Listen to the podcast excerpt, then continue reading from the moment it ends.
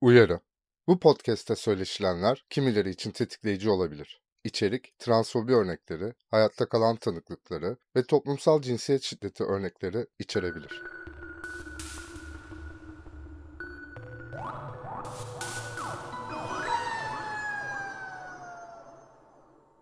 Merhabalar. Ne ediyor belirsizlerin bir bölümüne daha hoş geldiniz. Bir bölümüne daha diyorum çünkü açıkçası hangi sıralamayla yayımlayacağımı hala daha tam kestiremiyorum. Öte yandan bu program için aldığım ikinci kayıt bu.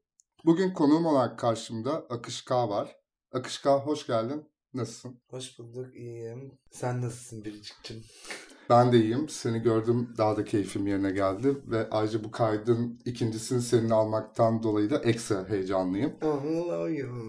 Birbirimizi tarif ederek başlayalım istiyorum. Çünkü bu podcast'i nasıl bir ortamda kaydettiğimizi dinleyicilerin zihninde daha güzel canlandıracaktır. Ben başlayayım. Karşımda oturuyorsun. Bir masada karşılıklı oturuyoruz. Sarışın kıvırcık tatlı saçlarım var. Saç kesimin de gayet güzel. Yeşil gözlerine güzel güzel bakıyorsun bana. Hemen arkamda da kendi dolabımı görüyorum ama içi boş. Biraz da sen tarif etmek ister misin gördüklerini? Ben de tarif edeyim. Tane masanın karşılıklı taraflarında oturuyoruz seninle. Bir tarafımızda sukulent var, bir tarafımızda güzel bir kaktüs var. Ortasında da sen varsın manzara olarak. Bir de sol tarafında da güzel bir e, yeni nesil gökkuşağı bayrağımız var.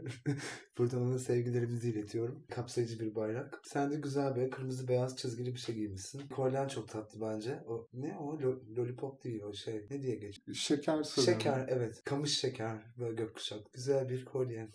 Ya niye şiveye bağladım bilmiyorum ama bağladım. Belki bugünkü performansım evet böyle. olabilir.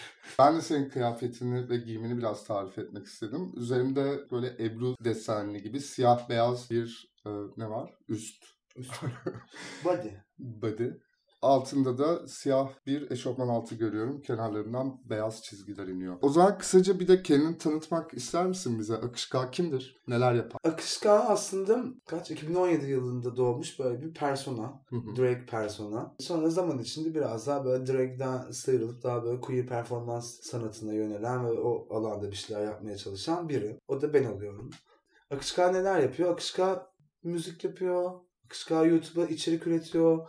Sahne alıyor, partiliyor, dans ediyor. İşte aklına gelen her şeyi yapıyor aslında. Bir tek resim yapmıyor. Resimde çok yeteneksiz. Resimde biraz yeteneği olursa belki oraya da girer. Ee, yani Akışka'yı tanıtacak olursam size ikili cinsiyet duvarları arasında dolanan bir böcek. En büyük eğlencesi binary sistemlerle çarpışmak Hı hı. ve ortaya onları yıkıp yeni bir şey yaratarak eleştirisini sunmak mı diyeyim. Eleştirisini sunmak da değil de işte ortaya yeni bir ürün koymak. O Protestosu. binary, Ba- evet protesto yapmak aslında böyle protest bir sanat yapmak. O zaman sorularıma başlıyorum. Vur abla. Kendini akışkan cinsiyet olarak tanımlıyorsun yıllardır. Öncelikle sorma ihtiyacı hissediyorum. Hala beyanın bu yönde mi? Evet bu yönde. Peki nedir bu akışkan cinsiyet? Bu akışkan cinsiyet veya gender fluid kelimesiyle nasıl karşılaştın? Senin varoluşunu tanımlamanda nasıl bir süreci oldu? Sanırım bu soruyu öncelikle cinsiyet nedir sorusundan başlayarak da açmanı isteyeceğim senden. Cinsiyet nedir? Cinsiyet benim kendi yaklaşımımla aslında toplumsal kültürün bize dayattığı bir kimliktir. Yani işte bu ırk, dil, din gibi yani bir kimlik aslında cinsiyet. Toplumsal kültürün bize dayattığı. Bunu biraz daha açık olursam bu işte bazı zamanlar milletler de bir kimlik oluyor. Bazı zamanlar sınıfsal kimlikler de oluyor. Yine kültürün içerisinde sana dayatılan kimlikler bunlar. Cinsiyet de aslında bunlardan bir tanesi. Ama cinsiyet bizim için çok fazla şey. Bizim kendi varoluşumuza dair çok fazla şey anlam ifade ediyor. Millete veya başka bir şeye nazaran gerçekten kendi varoluşumuza dair bir şey. Bizim içimizden çıkan bir şey. Millet daha çok insanların sana dayattığı bir şey veya başka sosyal kimlikler, kültürel kimlikler yine insanların sana dayattığı bir şey. Senin içinden çıkan bir şey değil. Cinsiyette de aslında böyle bir sana dayatılan bir şey var ama senin içinden çıkan başka bir şey var yani. Cinsiyeti biraz daha öyle tanımlayabilirim sanki kendi kişisel görüşümle. Bir de yani cinsiyet aslında zaman içerisinde oluşan bir şey. Yani sen doğduğunda oluşan bir şey değil. Yani sen Doğduğunuz- doğduğunda Evet sana bir cinsiyet atıyorlar. Yani genital bölgene bakıp işte penisin var, vajinan var, oyun var, buyun var deyip sana bir cinsiyet atıyorlar. Ama o cinsiyet sende ne kadar çalışıyor, ne kadar sen cinsiyettesin orası zaten hepimizin ortak sorunu yani. Sonra kendi cinsiyetini veya kendi cinsiyetsizliğini bir şekilde buluyorsun ve ona doğru ilerliyorsun. O yüzden böyle cinsiyet tanımlarken de nasıl bir tanım yapacağımı da bilemiyorum. Çünkü herkesin cinsiyet algısı da çok farklı. Benim için gerçekten bir noktada olmayan bir şey yani cinsiyet. Yani gerçekten kültürel bir kod yani. Millet gibi bir şey yani. Hani Türkiye'li miyim? Türkiye'liysem Türk müyüm? Penisim varsa erkek miyim? Gibi böyle saçma sapan bir denklem aslında benim için. O yüzden var evet ama tanımlamak, tanımlayabiliyor muyum? Çok da tanımlayamıyorum aslında.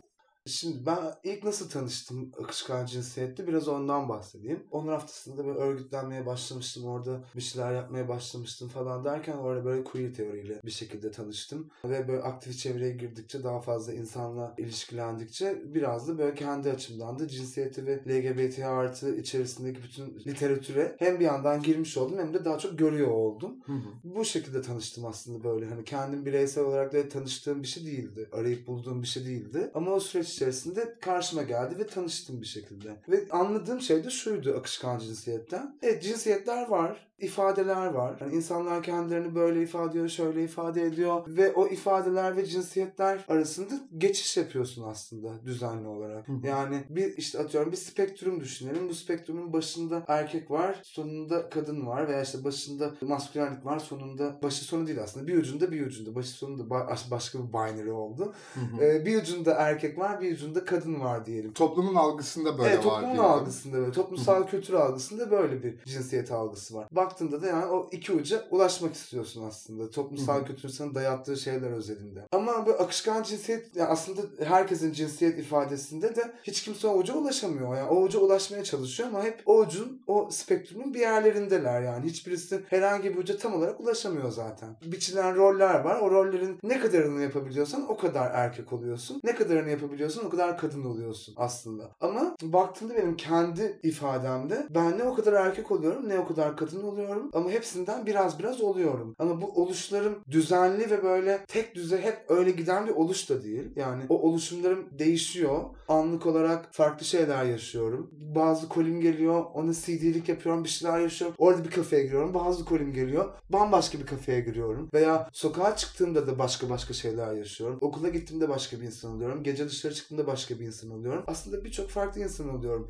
Akışkan cinsiyette zaten bunu söylüyor sana. Sen birçok farklı insan olabiliyorsun ve farklı farklı anlarda farklı farklı kimliklere bürünüyorsun ve That's it yani sen busun. Akışıyorsun. Ben de akışıyorum. O yüzden akışkan cinsiyette kendimi ifade ediyorum. Cinsiyetler arasında akışıyorum. Cinsiyetleri anlık performanslar olarak yaşıyorum. Genel böyle bir, bir erkeğim veya kadınım diye bir hissiyatım hiçbir zaman olmuyor. Onlar akışıyor kendi arasında. Çok da girmiyorum nereye akıştığını. Gözlemliyorum uzaktan çünkü bana doğru olanı geliyor yani. Gözlemlemek daha doğru geliyor. Kendi gidişlerimi, gelişlerimi, onları bunları. Gidişata böyle müdahale etmek veya onun böyle bir noktasında "Aa, bunu da yapmazdım ben ya demek yerine ha bak bunu da yapabiliyormuşum oluyorum. Bir de çok rahatlatan bir cinsiyet ifadesi oluyor akışkan cinsiyet o yüzden. Kendimi çok özgür bırakabildiğim bir alana sahip oluyorum bu sayede. Harikulade.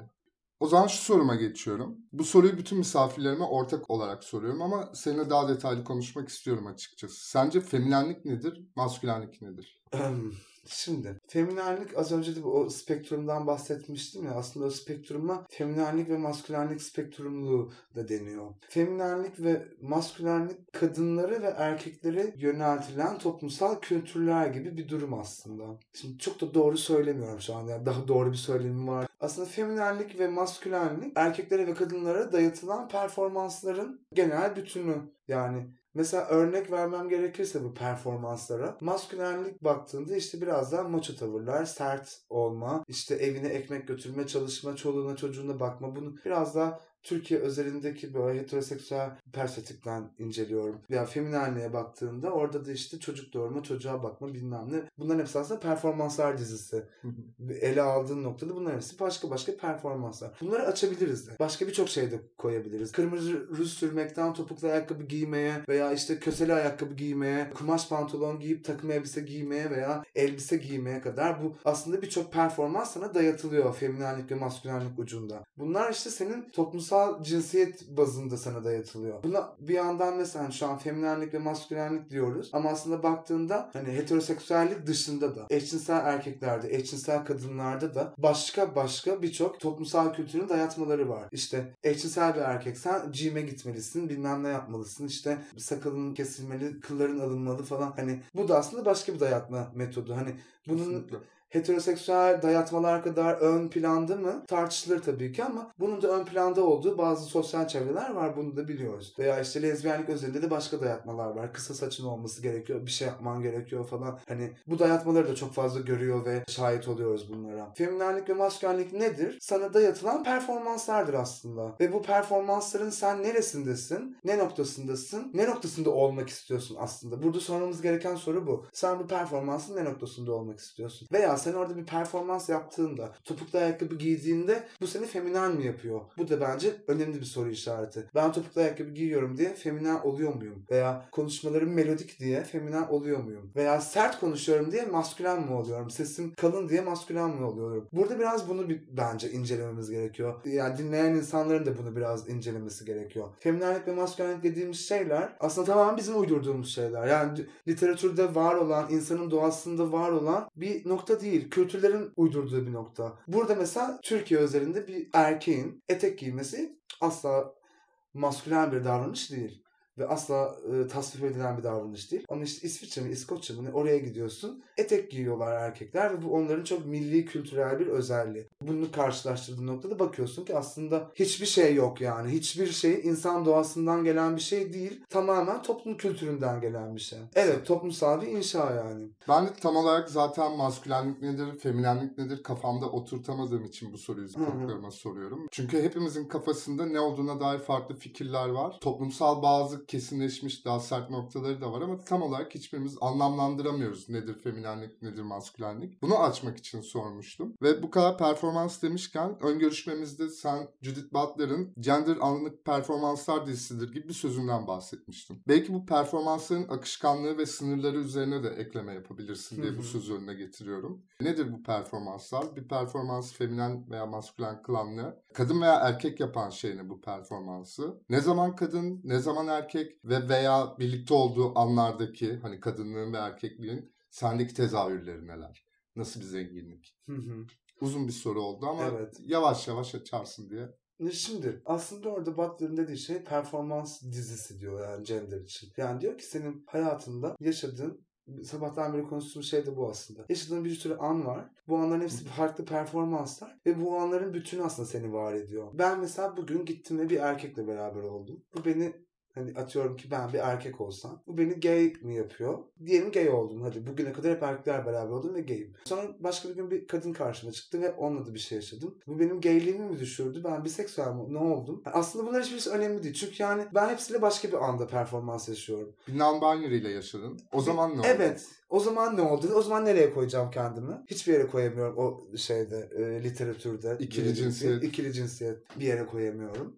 Ama işte diyor ya zaten belli yani dediği şey. Gender anlık performanslar dizisidir. Yani senin cinsiyetin yaşadığın performanslar ve o anlardır. Bununla alakalı şey örneği var mesela. Sen diyorum okula gidiyorsun, derse giriyorsun. X kişisin. Y kişisi senin orada hocan. Ve sen Hı hı. orada X kişisi olarak öğrenci oluyorsun. Y kişisi de orada hoca oluyor. Ders bitiyor çıkıyorsunuz. Sen X olarak hayatına devam ediyorsun. O Y olarak hayatına devam ediyor ve oradaki hoca kimliği bitiyor. Hı. Evine gidiyor. Belki çocuğu var. O zaman Y kişisi baba performansına bürünüyor. Sen evine gidiyorsun veya atıyorum yurtta kalıyorsun. Yurtta da oda arkadaşın var. Onunla başka bir oda arkadaşlığı personasına giriyorsun. Öyle bir performans yaşıyorsun. Aslında bütün hayatın bu performansların dizisi. Sen yurda git odana girdiğinde öğrenciliğinle alakalı bir şey yaşamıyorsun orada. Okuldaki o kimliklerinle alakalı bir şey yaşamıyorsun. Orada başka bir kimliğin var. Eve gittiğinde başka bir kimliğin var. Kahve içmeye gittiğinde başka bir kimliğin var. Bu kimliklerin dizisi aslında senin yaşadığın bütün hayat. Gender'ı da böyle tanımlıyor. Senin anlık performanslarının dizisidir diyor. Yani kimle yaşıyorsun, ne yaşıyorsun? Bunların hepsi senin hayatında olan şeyler ve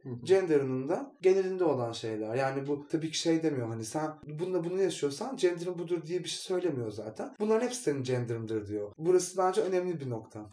Yani mesela ne zaman erkek hissediyorum, ne zaman kadın hissediyorum veya ne zaman neyi hissediyorum, ne zaman onları beraber yaşıyorum. Benim de çok bildiğim bir şey değil aslında.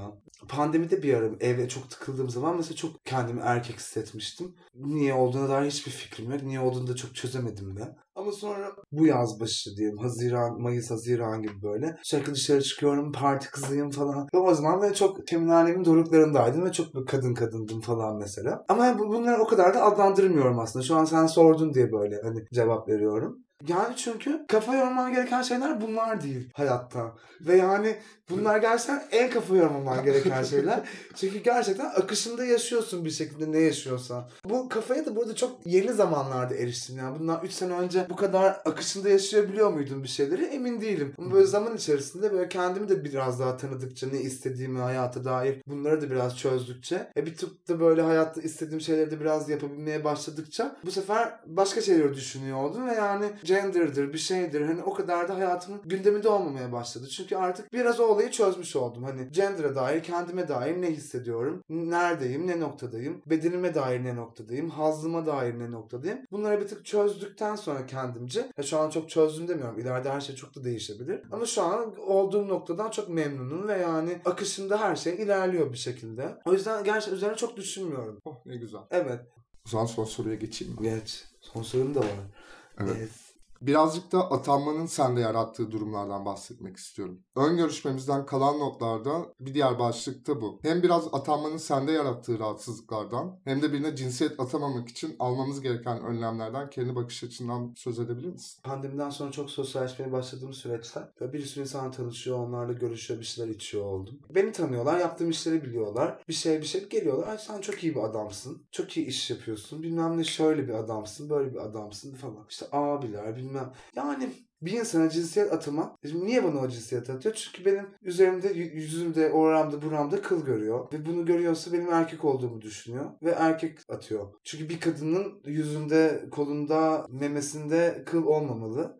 Bunu ironi olarak söylüyorum. Anlamışsınız. Hayır, yani onun bakış açısında Onun böyle bakış bir açısında şey. öyle zaten. Onu seslendirdiğini Evet, düşünüyorum evet. ben de. Öyle olmadığı için e ben de direkt erkek oluyorum onun gözünde. O yüzden bana erkeksin diyor. Böyle günlük sosyalleşmelerde bunu çok fazla yaşayınca bir an ne oluyorum oldum yani. Hani da akışka olarak biliyordu beni insanlar. Yakın çevremde akışkadan dolayı akışkan cinsiyeti de biliyordu. Benim kendi özelimde falan filan. Ama böyle bir noktadan sonra birçok insan beni görüp tanıp böyle yanıma gelmeye başlayınca bilmiyorlardı akışkan cinsiyetin ne olduğunu. Ve yani orada ne, ne olduğunu da anlamıyorlar. Geliyorlar işte atıyorlar bir şeyler. Ama yani o kadar yorucuydu ki bir ara böyle sürekli her gece dışarı çıktığımda en az 2-3 kişiden erkek olduğuma dair böyle bir sürü şey duyuyorum. Ve bir noktada artık bu sosyal medyada açıldım. Hani arkadaşlar ben erkek değilim. Yani kendimi akışkan olarak tanımlıyorum. Böyle bir cinsiyete ait hissetmiyorum. Lütfen bana herhangi bir cinsiyet atamayın ve böyle ifadelerde de bulunmayın diye. Çünkü bir noktada gerçekten böyle bir tak etti yani. Yok ya ha- handle edemedim. Handle edemedim yani. Çünkü handle etmek zorunda değiliz zaten. Hiçbirimiz bunu handle etmek zorunda değiliz. E, uyarabileceğim ve insanlarla konuşabileceğim bir alanım da vardı. O alanı da kullanıp böyle bir açılım da yaptım. Yani aslında hiçbir zaman kapalı değildim zaten. Yakın çevrem bunu biliyordu. Queer teori bilen insanlar da zaten akışkanın geldiği yeri de tahmin edebiliyordu ve bunu görebiliyordu. Ama bunu bilmeyen insanlar tabii ki bunun farkında